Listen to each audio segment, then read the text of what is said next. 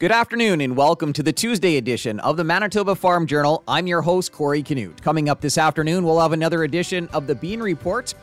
Also, we'll talk about a new technique for killing weeds. And up first in today's country comment, we'll get an update on a Canadian Food Grains Bank growing project in western Manitoba.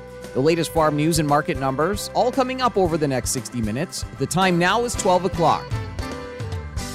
Here's a look at our local news.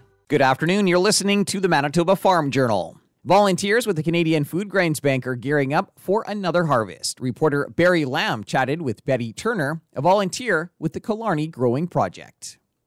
Well, um, we're excited because we we plan to go ahead with the uh, harvest meal in the field again on Harvest Day.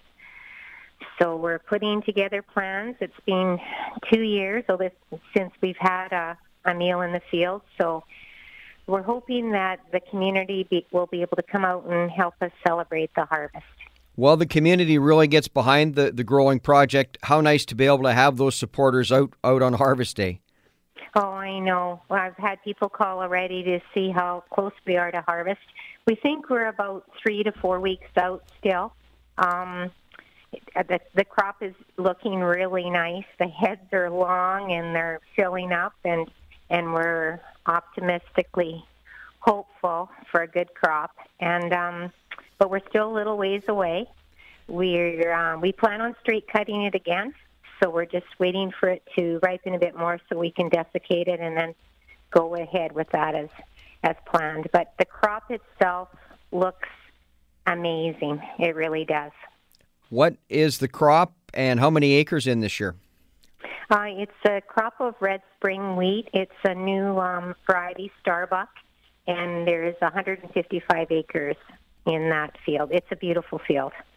What about uh, combines and, and trucks? Uh, what who's lining that up, or how are you looking for volunteers with that?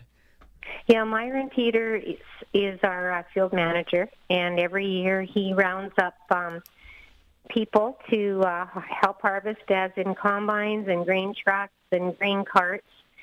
You know, we're really blessed in that each year it seems like our field is on a different part of town. So this year it's south of town instead of north of town. So it usually uh, involves different volunteers. We know we have some regular volunteers that probably travel longer on the road with their with their combine than they do in the field, but they just like to attend. But um, it seems like we can call on people in that area, and they don't seem to mind running over from their field and coming in helping us out and then going back to do their own.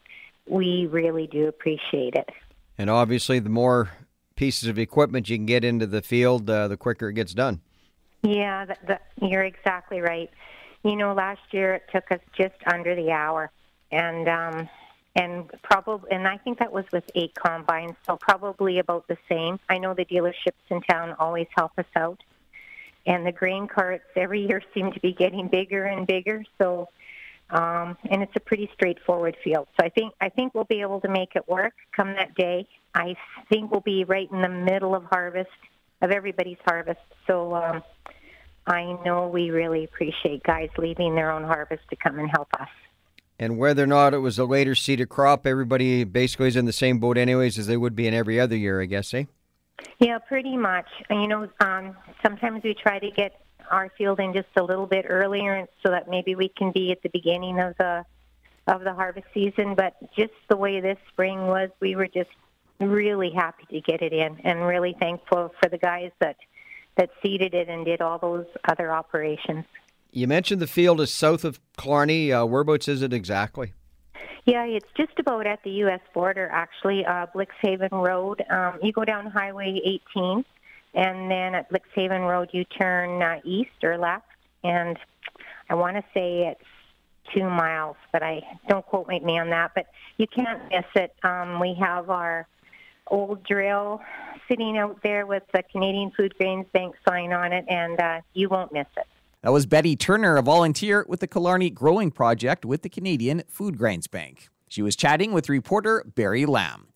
Turner adds that people can sponsor an acre for $250. A look at what's happening in the markets this afternoon is coming up. Good afternoon. I'm Corey Canute. Generally speaking, it's been a good year for Manitoba's potato crop. Vikram Bisht is with Manitoba Agriculture.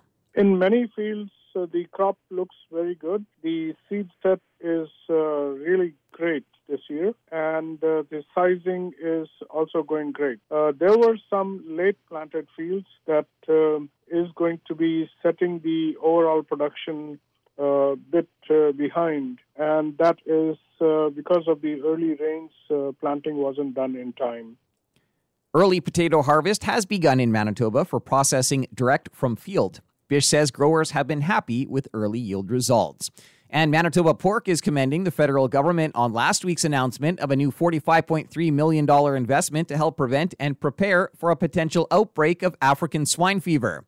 Here's General Manager Cam Dahl this is uh, really a positive announcement. If we had a foreign animal disease like African swine fever or uh, foot and mouth disease, it would be devastating. Uh, we would, uh, you know, immediately lose our export markets.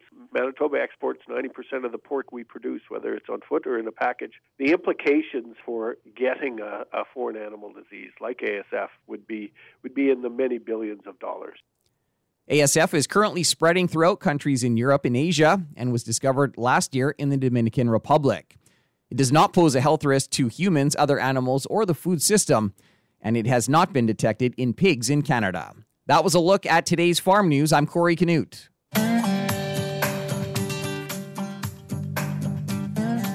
Good afternoon and welcome to the Prairie Ag Wire for Tuesday, August 30th. I'm Corey Canute. Coming up today, we'll tell you about a new method for killing weeds.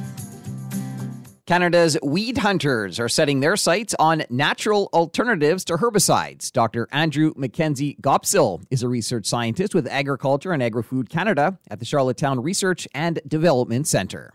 So we're um, evaluating uh, abrasive weed management or projectile weed management. It goes by a, a couple of different terms, and it's really um, kind of exactly as it sounds like. We're we're shooting um, a material directly at our weeds to try and try and control them. Um, so we're using uh, it's essentially just commercial sandblasters um, and passing different types of grit and evaluating um, control of several priority species and a couple of different high value crops across Canada. Yeah, I guess talk a bit more about how this works. You know, what sort of materials are you using here? Sure. So we're we're evaluating two um, main materials. The first one is uh, walnut shells. So just just ground up walnut shells, and we're looking at two different grit sizes of that, as well as um, corn grit, which uh, is just um, corn cobs again ground up, and and again looking at two different sizes there.